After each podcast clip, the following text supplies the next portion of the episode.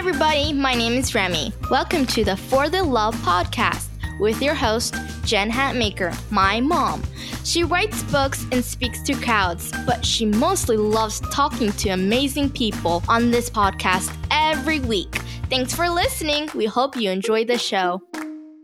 Hey, everybody. Welcome to the For the Love podcast. I'm Jen Hatmaker, your delighted host of the show. So, as you know, we've just kicked off a new series called For the Love of Parenting, which I'm so thrilled about because we have sincerely like such a wonderful lineup of guests for you.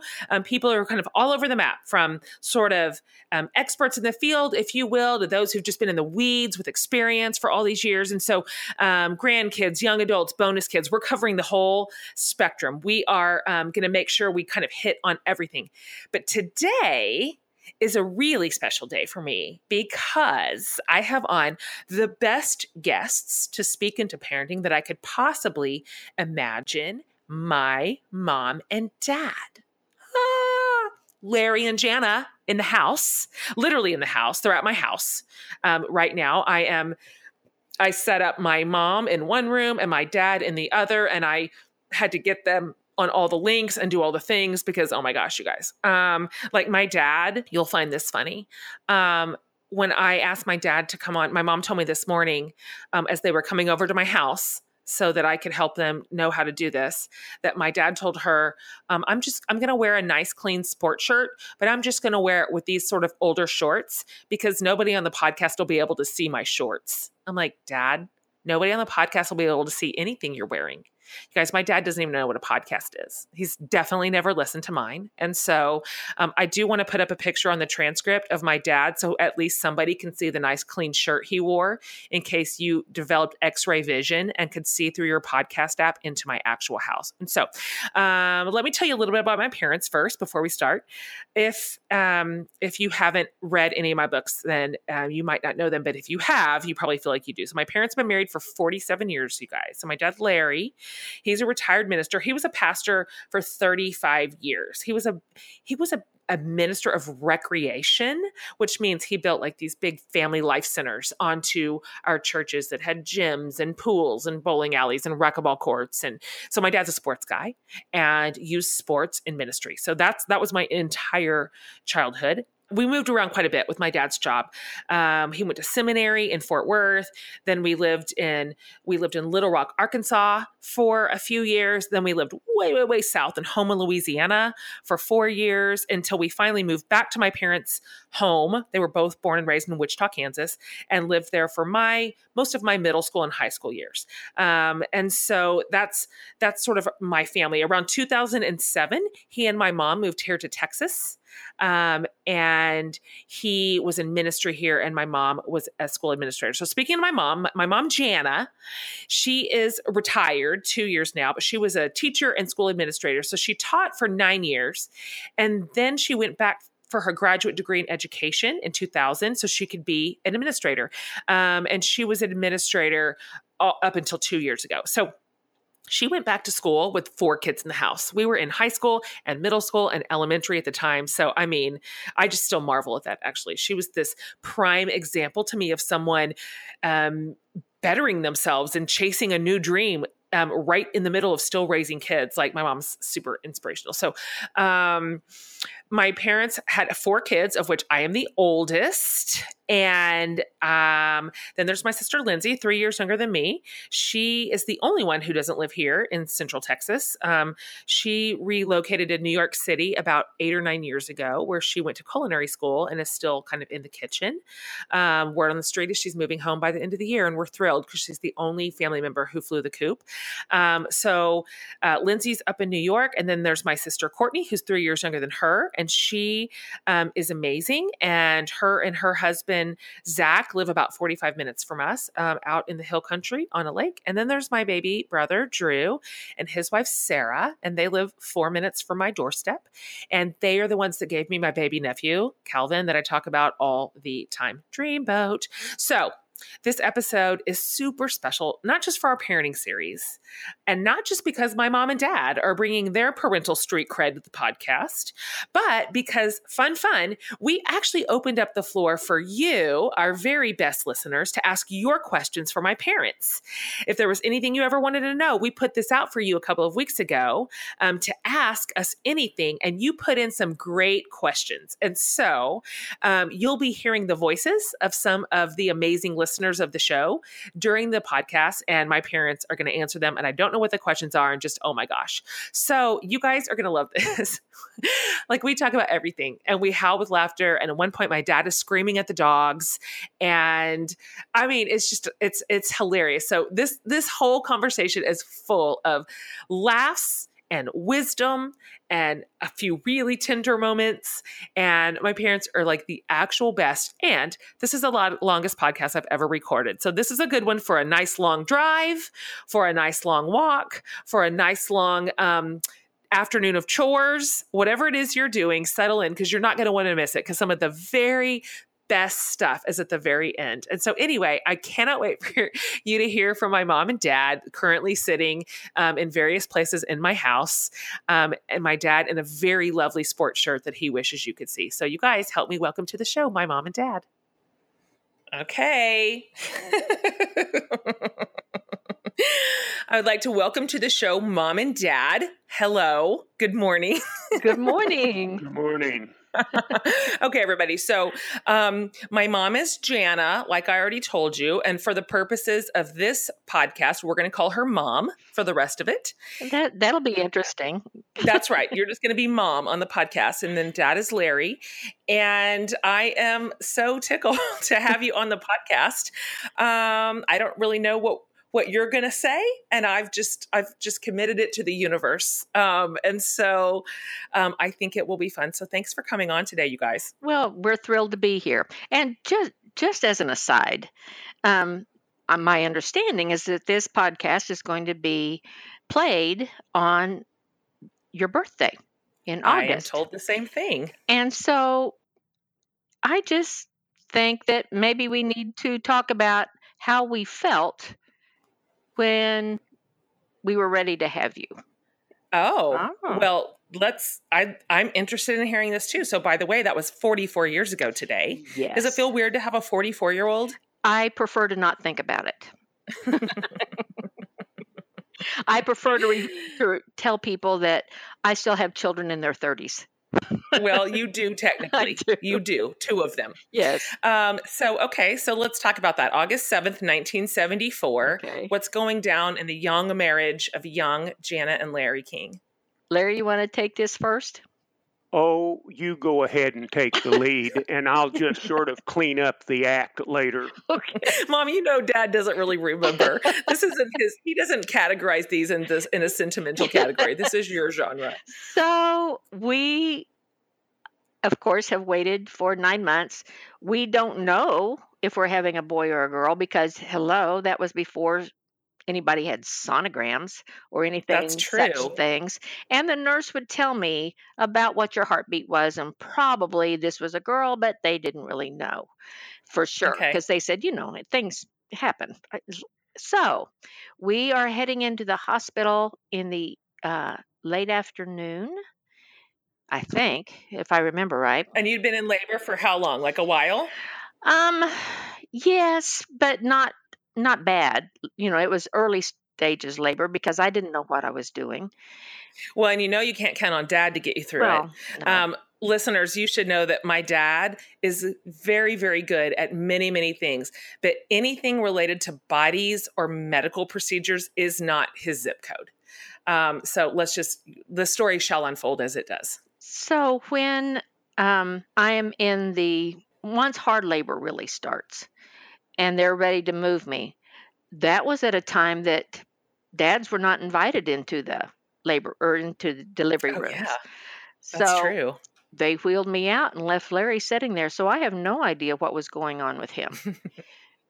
Actually, I felt sort of relieved because I didn't want to go in. Now, I'm a farm boy and have birthed right. a lot of calves, but this was a That's little bit different. and um, so that suited me that her doc in charge was old school and thought the place for the husband was in the waiting room smoking a cigar, That's which true. I did. Everybody should. Uh, let me just put this little caveat in here. My dad is telling the truth. That was the correct place for him because by the time my brother Drew was born, the baby of the family, 10 years later, dads were invited back into the delivery room, and my dad passed out cold. So really, really, you should you had no place in the delivery room. You were on your own, mom, with just the doctors and the nurses. I was. And you know what? What did I know? I just thought that was the I was I thought that was what everybody did. So okay. I have this beautiful little squirmy girl, mm-hmm. and when they're ready, they wheel me back to my room where your dad is sitting, and um, he picks her up for the first time. That would be you. He picks you up for the first time, and he says, I could not be happier than to have a girl. Oh. Kingo? That's cute. I'm now, a little bit choked now, up. Now, what I really said was I was holding you. And the first thing I said was, wouldn't it be great to have about 12 more of these? you did? My, Yes, my timing wasn't great on that. Your mom wasn't quite up to par then. Oh, and gosh, then I said, I've got a pitcher for the softball team. Yes. That is a that fact. was a fact. I know that you were telling yes. the truth. My dad is a long time um, softball aficionado and put us all into ball the second we could throw one. And in fact, my very first Halloween costume, what was I, two? Yep. I think when I was two, was a ball uniform with a hat with the, that I'm guessing you made, mom, that said DLP, which of course stood for Daddy's Little Pitcher. Daddy's Little Pitcher. Yeah, mm-hmm. exactly. So you were, you were telling the truth on the day of my birth. That was very sweet. That is um, true. And that was that was my uniform. I played Cub Scout ball in. It was. Yes. Mm-hmm. I didn't know that. Yes. Mom, do you know where that picture is? Let's dig it up and put it on the on the podcast transcript. Do you have Oh, any... you're so cute, Jen. Do I know where it is? it's in oh a it's in a bread sack somewhere in the attic. You know where it is. I'll see if we can find it. Okay, so listen, let's get into this. So you guys, um, a few years ago, you may remember that I did an interview on the Today Show when I was launching For the Love. And I was on this panel with a couple of other women, and they were both like brand new moms, just fresh, shiny, like shiny new pennies. And I was this sort of veteran already been there, done it mom to speak a little bit of, I guess, wisdom. I don't know why I was there um, into their lives and give them hope. And um, anyhow, looking back on that, on that interview and, and sitting there with those young moms with the babies and the toddlers, it got me thinking.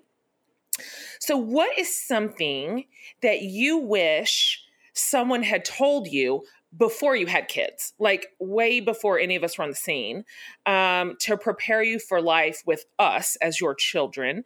Um, like, what, what, if you could go back and talk to your own self when you were 23 and 27, about to have a baby, about to start a family, what advice would you have given yourself? Well, I'd like to say that someone said it would be okay to just relax, but they didn't hmm. have to because we were pretty relaxed. totally, mom. You did not need that advice. but to think that if someone would have said that things that we did and how we responded to all of you in different ways would shape who you became later. You know, that was kind of in the hmm. back of your mind, but I mean, you're all you're doing is changing diapers and shoveling food into somebody's mouth. So you really didn't think about it so much as we just kind of did. We didn't really have a whole lot of we didn't have the internet to tell us what we should be doing. We just did it. Totally. So, since we didn't have the internet to help us with questions, what we had was best friends that had babies, and we called them, mm-hmm. or I'd call mom, and I'd call Faye, which is Larry's mom, and I just asked questions because that's what I had to do. But actually, we just winged it. I know. I actually am jealous of it. I'm jealous of the kind of laid back nature that parenting was in the 70s. I'm not, there's no perfect era. I don't want to romanticize it, but it's all so terribly precious now and everything feels so life or death and um, you know if, if the kids aren't having the most idealistic childhood we're worried that they're all doomed and Correct. I, I mm-hmm. i frequently think about you and your friends who were essentially like second moms to me and just how you did it it was just you just raised us i don't know it wasn't all just so fragile and it's it's great for me to look now and see oh it all just kind of stuck it, it, you did you did what mattered, and here we all are. Yes. Um, what about you, Dad? Do you have anything that you would have liked to have been told? You were super laid back, Dad. I was, and I don't know that impacted me like it did maybe your mom. I never made the phone calls to my mom or my right. or Jana's mom. Right. I figured we'd just get by. About the only advice I remember getting is don't wait till you can afford kids or you'll never have any grandkids. so beyond that, I just never got too worked up or excited. And like mom said, we just sort of winged it. You just yep. do the best, you get in there and get involved and do the best uh, for the moment. It's true. And you get on with life. It's true. You did it and you did it well. I wonder like now that I'm I've kind of cycled through almost all the phases of parenting. You know, I've launched one obviously, launching the second one in a month. Um what age of parenting did you guys enjoy the most? Like I'm I'm curious if you liked us when we were babies and toddlers like before we can talk because that must be a real fond memory for you. Um or like the little years when we were cute and funny or the teen years when we were just a mess or adult years like adult parenting. I don't know like what, what was your if you had to pick and i realize that there's charming moments and parts of every phase of parenting but if you had to say this was my favorite phase of parenting what would you have said mom um, I probably there was two. When you were in your toddler to 6 years old. That was fun because mm. each one of you was experimenting and exploring and finding out so much stuff and it was fun to watch you discover things. But to be real honest, my favorite times were towards the end of high school and early college when you became adults and we mm. could have actual conversations and you didn't think I was ridiculous in whatever I said and um, right. all four of you were were so much fun also always a concern during that time too because you were also launching and figuring out things on your own, which was scary. But totally. I think those young between toddler and second grade, and then probably from your junior year in high school on, I, I found that those to be my most enjoyable years. What about you, Dad? We were a fun family. Mm-hmm. We did a lot of things together. Most things we did together as family. We could clear out a space in a restaurant around us in oh a gosh. hurry. Oh, so true. And uh, I'm thinking my favorite times were when each of you all uh, began to participate in activities, primarily team sports. Yep. And uh, you know, I was sort of a jack of all and master of none, and so made sure you all had good skills in whatever sport you were going to play in. and I I enjoyed that time as I saw you begin to develop, and not just on a ball field or a, uh, uh, but also uh, uh, intellectually in your studies as you grew. Some of you were better at the books than others, and uh, uh, some were better on the ball field yeah. than others, and. but I think probably middle school and high school were my favorite times. I yeah. saw you developing so much faster and quicker, and the process seemed to accelerate then as you got beyond the the cutesy days, and you were still cutesy in your dad's eyes. So uh, uh, I believe that was the one of my favorite times because we began to lose a little of that parental uh, influence, I right. believe, as you got old enough and then left high school and went away to college. You were out of the yeah. home. And so uh, though that would be my pick, Jennifer. I would probably say the same thing. I, I wonder about my own uh, experience as a parent, and I've said a lot of times that I absolutely love the big kid years. That is my preference. I like them I like them in their teenage years. I think that's it's so much fun. The house is the most fun I can ever remember. It's my favorite phase of parenting thus far. And I wonder if I don't feel that way because both of you liked the teen years and we knew it. You know, a kid knows if their parent is into them or not. And we knew for sure that you liked us when we were teenagers and thought we were funny and interesting and smart. And uh, so I we kind of like felt your delight in us. And so I never it never even dawned on me that having teenagers would be some terrible thing or something to dread or be worried about or fear because those are some of our very best years. Um, even though we were a mess, and I I mean, let let's be serious. You guys put up with some crap. So it's not like we were just great. I mean, Drew drove your Jeep into a river, uh, you know, with a with a cooler of beer in the back seat. there were moments. There, there, there, there were moments, moments, with with all of you that we would go, "Oh my gosh, let's just bury them and pull them out when they're 26." totally. Well, particularly when the Jeep got stuck in the bottom of the river and sure. the water came up into the floorboards of the car. Yeah. Drew and I were hiding in the weeds over there to when to get it watching the sheriff's patrolmen until they left as they walked around the car and got their boots and pants all wet and someone had shot the hole out of the back of the window That's with right. a 22. the world. Yes, yes, fond memories. And, uh, and then, of course, you on the uh, uh, in the mm. gray ghost when you snuck it out and then yeah. smashed in the back of my pickup with it when you snuck it back to the house. I wasn't an experienced driver at 13, no, no, as it weren't. turns out. yes.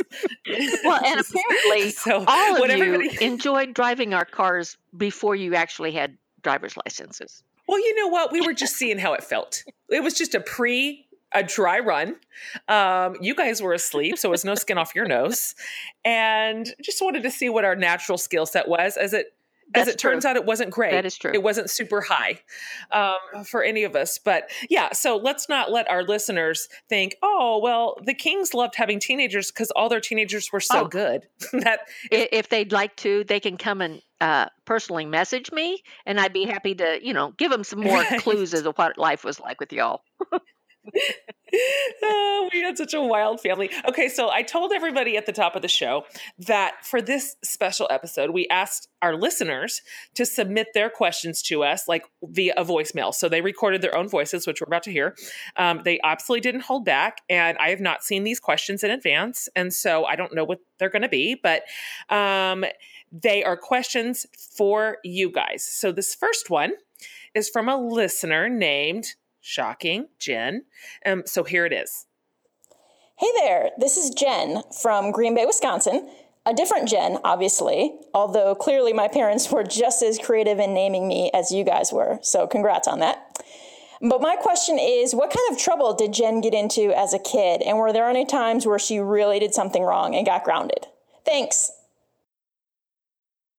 Well, there was a few times that um, stand out for Jen in oh, particular. Um, we were living in in Houma, Louisiana, and Larry and I were gone somewhere. I'm not sure where because we usually didn't leave y'all on your own for fear of you know That's great true. damage to our home. Sure. But you um, talked Lindsay into giving her, it, giving you her money that from whatever oh. she had saved, which could oh, not no. have been much, but Lindsay would have done anything that you asked her to do. So she gave you her money, right. and you walked down to the quick trip, which was not too far from our house, yep. and bought some trinket of some kind. I and remember. I think it was a stuffed animal. I think you're right. And so when uh-huh. we got home, you have a new stuffed animal. And I said, Where'd you get that? And well, um, uh, Lindsay uh, let gave me all of her money, and I just b- bought it. And I went, "How did Lindsay give you all of her money?" And well, I don't know. She just did. And oh well, it's a mystery. So after interrogating Lindsay, it was uh, fairly obvious that you talked her into giving you all her mm. money. So you don't know that she didn't want to give it to me. Uh-huh. You can't prove that. she maybe just felt generous. She maybe did. Anyway. She maybe did. So, right. for your punishment, and I think you've written about this in the book, of course, but I decided that the best thing for you to do was to write, It is always best to tell the truth 500 times. and oh, it took you. It was the worst took, day of my no, life. No, not day. It took you four days to write it because right. you whined and complained every single second and you didn't get to do anything. No going out to play, no reading, no nothing until you finished those sentences. It was torture for you. It was torture. But, it was torture. And I did the trick too, even where on the paper you write it, it, it, it, it, it, it, all the way down, and then is, is, is, is, is. But you know what? That was cruel and unusual, mom. And it I can't was. be expected to sit there and write 500 sentences. Apparently. So I drug that out. Yes, That's you did. True. Larry, do you remember some of the other kids and what they did? Well, the question pertained to Jennifer. And so I forgot to tell her the secret in writing those sentences. I never saw a recess when I was in sixth grade because I was always in trouble and we had to write, but we could only do it during recess. So I don't know what one was like in my sixth grade years but we would take an eraser and stick little stubby pencils in between those creases and space them where they would cover a line on your notebook paper. And I'm sure she realized when all of those letters for about four lines were identical. Wait a minute, Dad. You're saying you would like piece together four different pencils yes. and write all the same word at once? Yes. And you could cover four lines at once. You have to get creative when when you spend a whole entire year at your desk during recess time. Mentioning the uh, driving of the gray ghost, our beloved station wagon. Yes.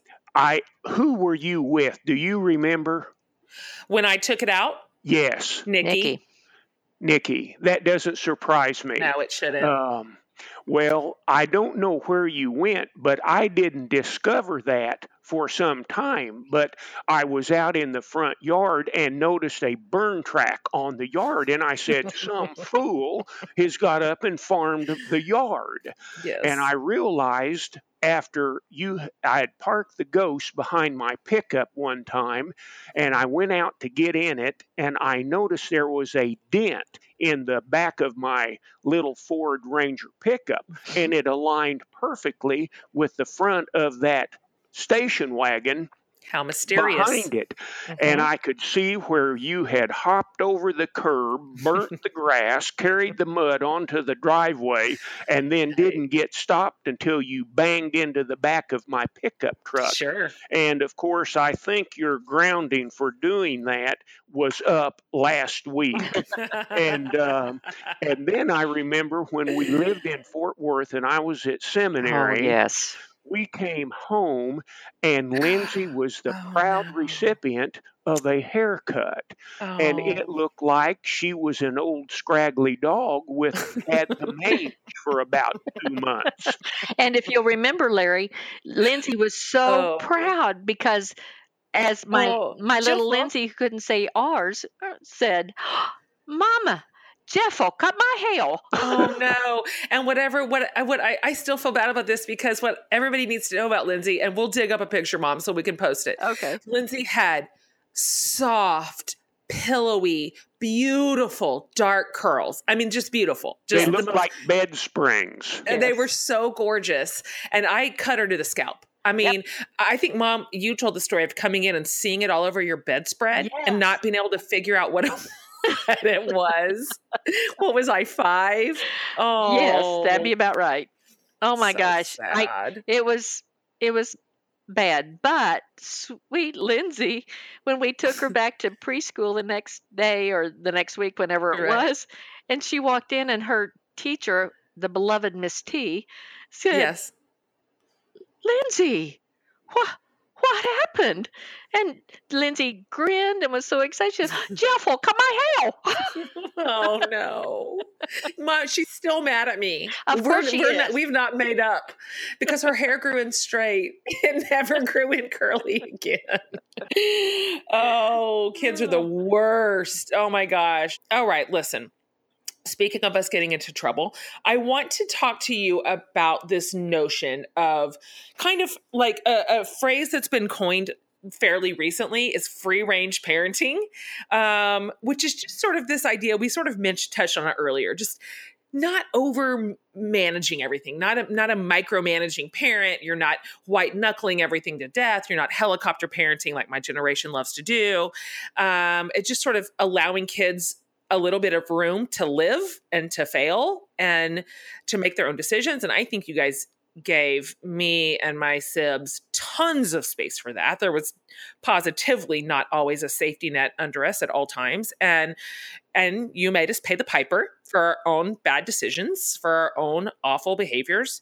Um, Brandon and I try to parent the same way. Um, I, I have to really pull back on the controlling behavior sometimes but i i love that parenting style and we try to do the same thing. So i'm kind of interested mom in your take on this because you were an educator. Like how many years was it mom start to finish from from 25 uh, 25 years. So some of that was in the classroom you worked in an alternative school mm-hmm. um, and then you moved into high school administration for how right. many years were you administrator 17 17 so i mean you've got you logged a lot of years with teenage children. So I did. Um, so you've seen a lot of prime examples in school of what kind of parenting at home was either helping the kids learn accountability or what kind of parenting at home was absolutely enabling them to be awful. So I, I wonder how you would advise parents to eh, there's a balance here like to instill some measure of accountability in their kids obviously like if they don't turn in a big assignment if they leave something important at home on game day and have to sit out if I don't know.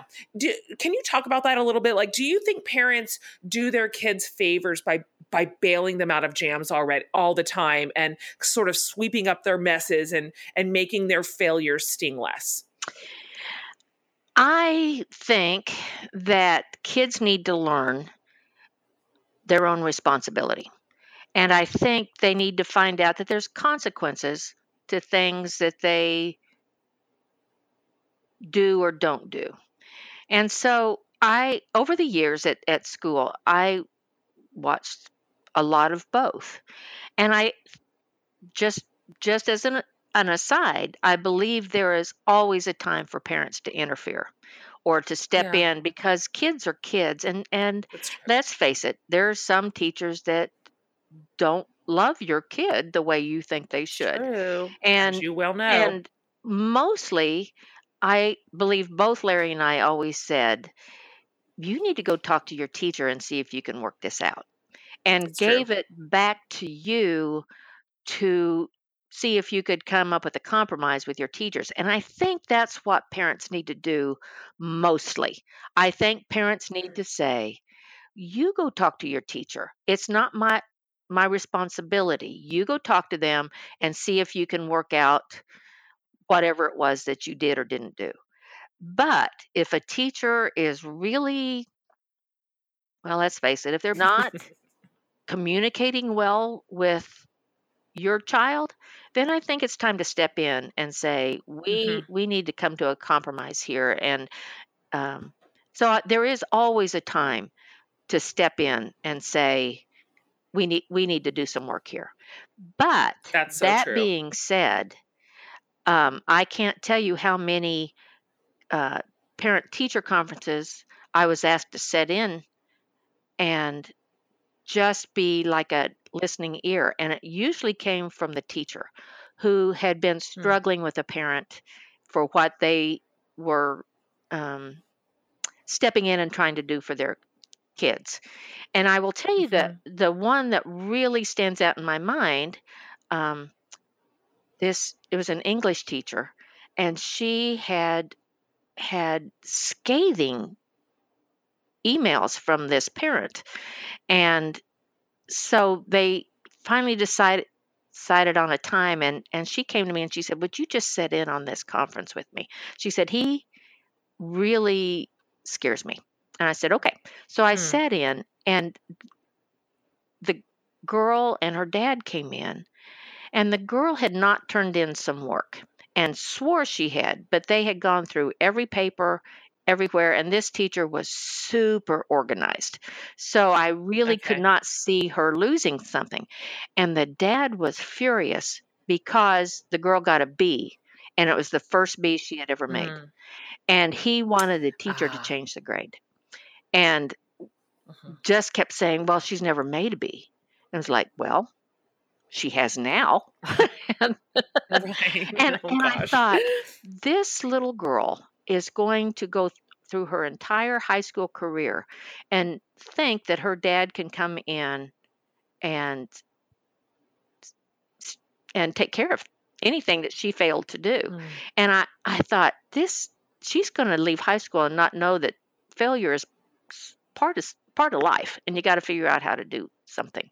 So um helicopter parenting uh, was always a subject of great laughter and and oh, stuff sure. among the administrators. But I just think that you need to step back and let kids fail or let kids yeah.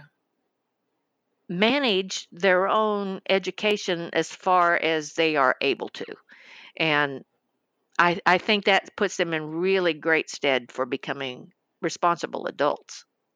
I do too. And I don't know why it's so hard for us to do that. You know what? I think a lot of parents are a little bit more like dad. Dad didn't love to see us struggle. You know, dad, you know, dad had some choice words for a lot of our teachers um, and coaches and uh, arresting officers and, you know, whoever was against us. Um, but it's hard. It's hard. I Remy called me uh, just a, a, couple of months ago toward the end of the school year and just chronically had had a hard time keeping up with her ID, which, as you know, you have to have at all times. And she called us from school. Some parent or some teacher let her call me from her classroom phone and say, I left my ID at home again. And this had to have been the eighth time. Um, can you bring it to me? Because if I don't have it, I'm going to have to have lunch detention. And I was like, mm. that's hard, isn't it? That lunch detention is going to be a real bummer. And i'm i get that you don't want to have it and i'm i'll be thinking of you during your lunch detention. And she was just shocked that i was not going to get in my car and stop my workday and drive her her id but i'll tell you that's the last time she forgot it. And so I just I think there's something good about letting them have a sting. I don't know, Dad. You kind of maybe have a tiny bit of a different approach. You're our defender to this very damn day. You still want to defend me, and I'm 44 years old. You're not great at sitting the, setting these battles out. That's true. uh, I've gone down several times to set them straight. Uh, even when you were in college, I couldn't quite make the trip in person, but I did by phone. My voice and number were well known. I remember. And uh, but we let you all make your decisions, but accept the responsibility and the consequences. Now, anytime we felt you didn't get a fair shake, we would step in. But we didn't always just jump and always have the safety net there. Uh, we that short changes the learning experience. Yeah. And yeah, you're right it, it shortchanges that, and you think, well, parents or someone else or who you know uh, can make a, a, a call or uh, and then pull pull your bacon out of the fire, so to speak. Mm-hmm. But you you miss we would miss the learning opportunity when we did that. But anytime we felt it needed parental mitigation. Sure. We were Johnny on the spot, and yes. that happened several times. You can remember the incident in high school where your teacher was unreasonable, and uh, we went down there, and that proved to be the case in our meeting with the teacher and the principal, and he got put on a. Uh, uh, what, right. What's it called, like, hun? Not probation, yeah. but kind of mm-hmm. like a yeah. I remember. And, and that's to mom's point. There are moments when parents need to step in. So, I, you know, I think that discernment process of deciding is this my kid's fault? Like, did my kid just blow it and they need to pay the piper? Or is this a moment where an adult needs to step in and intervene? And I think you guys were great at that. I honestly do. Like, I think about you a lot as I am now in the launching college kid phase. And I give you both a lot of credit because, um, well, in, in the case of two of the kids with Courtney and Drew, both of them started college, realized it just in the case of Drew, just not for him. That you know, that's just not that's not the way he's wired. It's not the way mm-hmm. that's not his giftings. It's just not what he loved. And and in the case of Courtney, she just needed a she needed a breather, and she needed to come right. back to college a couple of years later when she was older. And you did not freak out you well i don't think you freaked out i don't remember you freaking out. They made those decisions right. you stood by it and they were the right decision in both case even for something monumental like college attendance. Um, you know you uh, you were really um, you let both of them sort of take the lead there and their instincts proved out to be right. I don't know was that harder than it seemed? For watching you i just remember thinking golly my parents just are real chill about this. I think it was harder probably on me than on dad because I'm an educator. That's and I just always thought, well, my kids will all go to college. But when, like for Courtney, at the end of her freshman year, when she had earned a total of three credits D, um, and she said, Mom, I just think I need to lay out for a while. I was more than happy to say, You are right. That's true. You're right. Let's just take a break. That's true. And and with Drew, it was an entirely different set of circumstances. Yeah. But um, I also found that Drew was always good with his hands, and he exactly. loved he loved being in the shops, and yep. and that's where he spent the majority of his high school career was in the art rooms and in the um, carpentry wood room shop. and all of that wood yep. shop. He loved that, and so it felt like you know what college is is probably not going to be something that's going to be vital for him. And right. and he has since said he was aggravated at me or dad and I because we didn't force him to go back and I said that was your yeah choice and and I said it I'm was. not sure it was a bad choice. So those those are things when they first happen you go oh my gosh people are going to look at me and say mm. your kids didn't finish college and then i thought but it's not about me it's it's really That's about good. my kid's choice. So a lot of times dad and I would just step back and go, you know, you make your decisions and and we'll support mm-hmm. you. We'll we'll help you with whatever decision you decide to make. Well, that's exactly it, mom. I mean, when I feel myself micromanaging something my kids have either done or they're deciding, or I want to at least control the narrative of it, it is always because I am worried about how it's going to reflect on us as Correct. parents. It's, I mean, that's just the truth. And it's a weird time because, you know, aren't you so happy none of us had social media when we were teenagers and college students? Can you even imagine? Like our kids have it. And so, you know, we know now, and you know this too, that employers will do a deep dive in your social media feed. They'll find out exactly who you are. And so you know there's with so many extra eyes on everybody on the kids on the parents um, it is true that we have a disproportionate concern about what any sort of kid's path means about their parents. And that's silly. That's not true. That's just kid Pe- they're kids they're people they're they're making their own choices and uh, we have a i think we have a lot to learn from your generation who um, really just kind of let us chart our path with guidance of course it wasn't anarchy but um, and, and, i think that was the right decision in most cases. So let's take another uh, listener question um, okay so here's the next one Hi, this is Joanne from New Brunswick, Canada. I have a question about Jen from when she was a little girl. Just wondering, how did she respond to discipline? Was she pretty sassy and snarky, or was she more um, remorseful and broken and really sorry about something that she had done? Larry, you feel that one.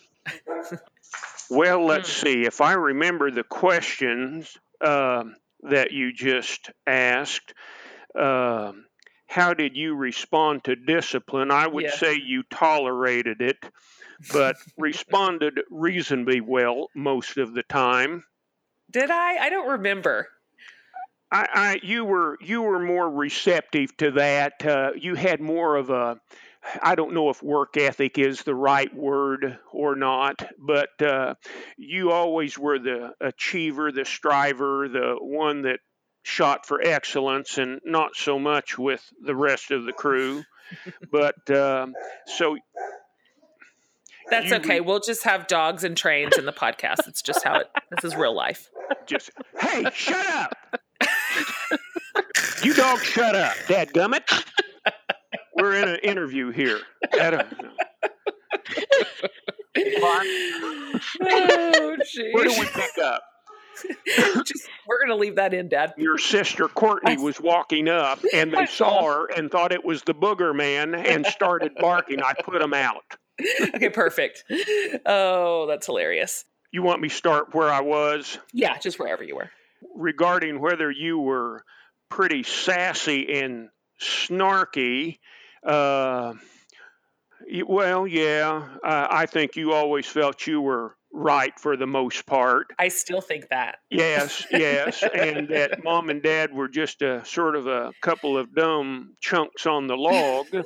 Uh, and then uh, the last part, were you uh, more remorseful or broken or yeah. real sorry? I would have to say not usually.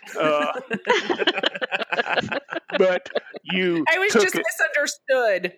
Yes, you took it reasonably well. So maybe mm. that'll get it get it through. I wanted mostly I wanted to do the right thing. You know that I did. I was kind of a straight arrow and I definitely do not want to disappoint you. My gosh, if dad ever said to me, Well, I'm just really disappointed, we'll just put a nail in my coffin, the worst thing he could ever say. Uh, tears. Oh Lots my gosh, tears. please give me the belt. Um, the worst. So I, I think I wanted to please you. I, I wanted to get it right. I, I was kind of a by the book kid, except for like stealing the car and stuff. But I, yeah, I still, I think I had that all of us, frankly, have this in us where we're like, pretty sure we're right. we don't really have any shrinking violence in our family at all, do we? Like, no. none of us. Not a one. We just don't. That's not our DNA um, at all. And so I, I try to remember that when I discipline my kids and I get like the eye roll or the constant defensiveness and they they're making their case of why we're so unreasonable. And I just try to remember that kids are stupid and we were stupid. That's true. And I'm not going to like, I'm not arguing with you, kid. Just take your licks and just move on down the road. So, listen, it's interesting when I think about me and Lindsay and Courtney and Drew, and I imagine you guys probably have a lot of thoughts on how we differ from each other in personality because this is one thing I've learned as a parent of 5 to some degree they just are who they are you know there's there's not a huge difference in the way that any of them are raised. You know they've got the same parents. They have more or less the same rules. Put a pin in that. We'll come back to it. Um, but kids are kind of they're they're born how they are and you know this for sure. So if you had to give like just a quick assessment what would you say are the qualities that are sort of unique to each of your um, four kids? Like, uh, mom, I think you've been reading this. Uh, we've had a lot of conversations on the show about the Enneagram. Mm-hmm. You know, I, have you done the Enneagram test, mom? I did because oh. I wanted to figure out what everybody was talking about. Yes. Although, here's the thing as you know about me, I don't really care about research. And I know you don't. kind of want to know, but I really don't want to delve into it. totally just enough to be able to join the conversation right um, and so i i have self identified as a three which as yes. dad mentioned early is kind of the achiever so that's not way off base even though there's right. some question around what i actually am but um, what would you guys say like so if if i'm a three which is sort of high achieving, like give me a goal. I want to win the prizes. I mean, you used to say that all you needed to do was dangle like some sort of award. Possibility mm-hmm. in front of right. my face and I would I'd climb every mountain to win it. Exactly. Um yeah, so that that I think that's long established. I've been that way since I was born. What would you say like the rest of the kids are? What about Lindsay and Courtney and Drew? and it doesn't have to be Enneagram, but how would you right. just describe us? Just, I want this to be encouraging to my listeners because sometimes we're shocked by how different our very own kids are. And mm-hmm. we think, well, why is this kid like this? I parented this kid just like I parented this kid, and yet here we are. And so kids are who they are, right? Right. I would say like Lindsay is um she's a people pleaser. She is uh always wanting to please whoever's whispering in her ear. And which does not mean to say that she doesn't have her own strong will. She does, but she would tend more to um, being the one that I'm not going to choose where we're going to go eat. You all choose, and I'll be happy with it. She's that girl. Um, Larry, what do you think about Lynn's? Well, I was thinking, at least when she was younger, and all of the kids changed as they grew and matured. That's true. But when Lindsay was, say, in elementary school, I would put her, Jennifer was always the achiever throughout. Mm-hmm. Uh, Lindsay was sort of what you'd call laissez faire. yes, getting by. Fair. When I used to pick her up from school in Little Rock, I'd say, Well, how'd it go, Linz? And she said, Well, Dad, it was another day in the behavior room. And uh, so that's sort of the way I would categorize Lindsay. And I don't oh. know that that changed nope. all that much. Correct. And you remember, you remember Lindsay coming in uh, when she was in kindergarten and we were standing in the kitchen. We were in Little Rock, and she says, Mom, I have a question. I said, What's that? She went, uh-huh. So, does everybody have to go to college? That's right. She's five. She's five.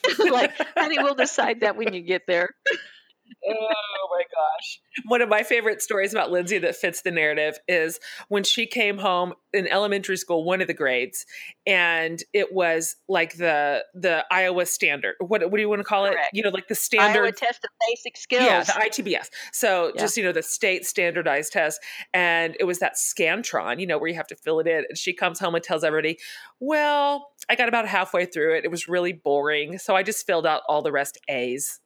Remember something like yeah. that. She just filled it, or she made a design. That's what it was, wasn't well, it? Whatever she did, yes. she said, "I just got tired of yeah. filling in those bubbles." That's what she like, said. Okay. Yes. That's exactly yes. what she said.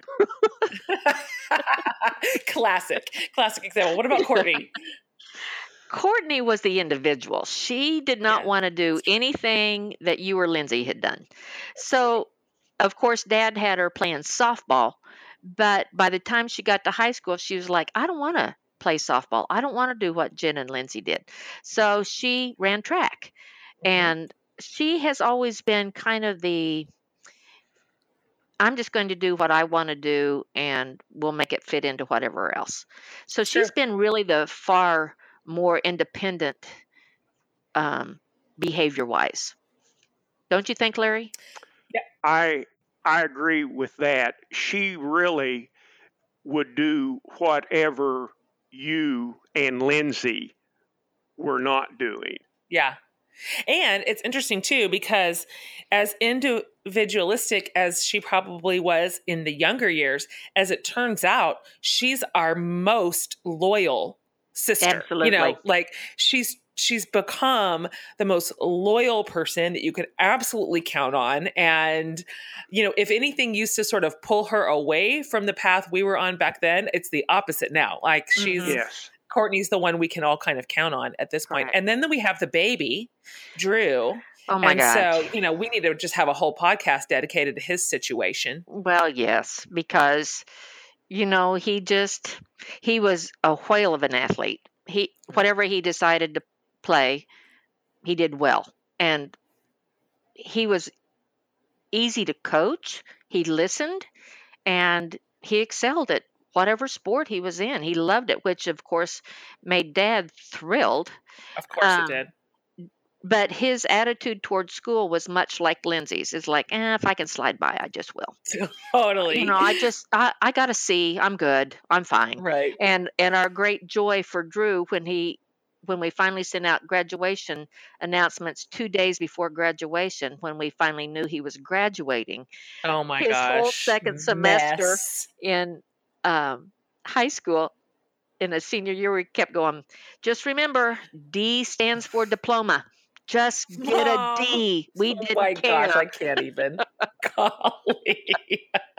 I think I think oh. mom might have that wrong on sending out the announcements. I believe we waited till he walked across the stage yes. and had it in his hand and then we dropped them in the mailbox. It was a real question mark until that day. Yes. so, well, speaking of um, I'm going to go ahead and let you hear the next question because this is hilarious. Um, so I'm just going to play it and then we shall discuss. Hi, Daddy and Mama. This is Courtney, daughter number three, calling from Spicewood, Texas.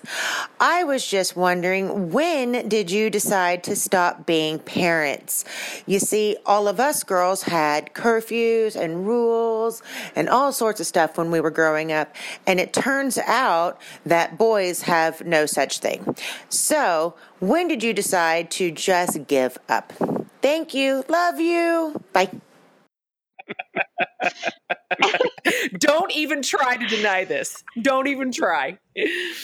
Oh, for Pete's sake. Well, for crying out loud. He was the only boy. Oh, he was the Lord. only boy on either side of our family. My brother has two girls. Larry's brother has two girls. Yep. So finally, there at the end of all these girls, there's this boy. It was like, well, not only is he a boy, but he's the last one. It was like, eh, that's true. You know, he'll grow up. we'll we'll keep an eye on him, sorta. oh. I remember coming home one time, and I'm like a grown adult person with children because Drew and I are 10 years apart, and he's in high school. And uh, we were visiting you for some reason, I can't remember. And Uh, it's it's late. It's a it's a it's twelve or twelve thirty at night. Drew's, I think, a sophomore. I mean, he's like a 15 year old kid, maybe 14. He's not home. It's a, I'm like, where is Drew? And both of you just kind of shrugged. I don't really know. We're not, I'm like, well, he coming home? And I was just like, it's a weeknight. I, I was unclear on the details of his whereabouts. and you guys just went to bed like he went to bed. I think he came home at 2:30 in the morning. I'm like, my jaw is on the ground because I had an 11:30 curfew even in college. I mean, I just I can't handle this. I can't handle this. Like the the parents that I had are not the parents that Drew had, and he just got to live his life. And I think what you told me, Mom, is like, you know what? It's just I'm like, you just went to bed, and you said, you know, we were just tired.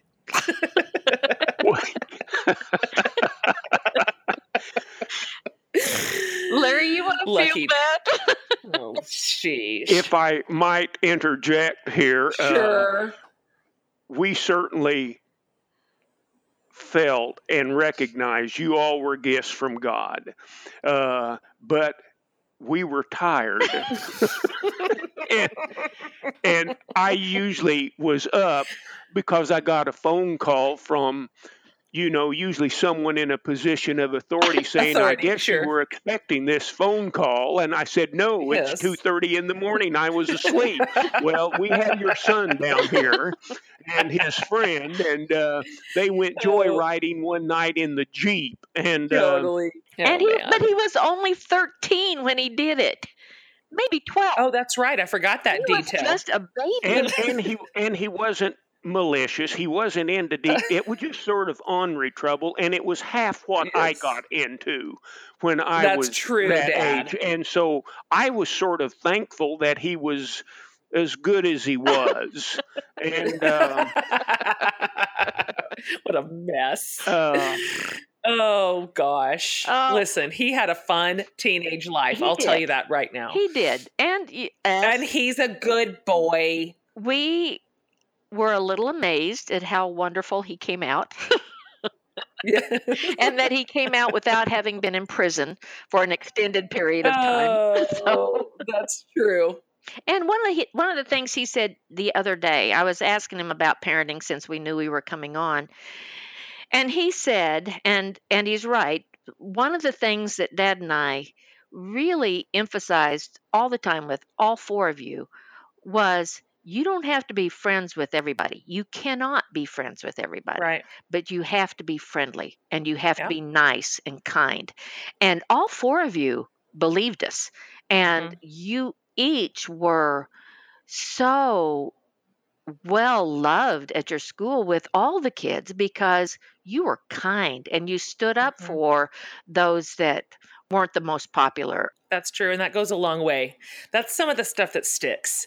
So, all the shenanigans, they recede because nobody stays a teenager forever. Right. But when you kind of are raised in this house of compassion where kindness is your currency and, you know, just respect for other people is just the standard, um, that that's the kind of stuff that has staying power. And I think it's really stayed with all of us.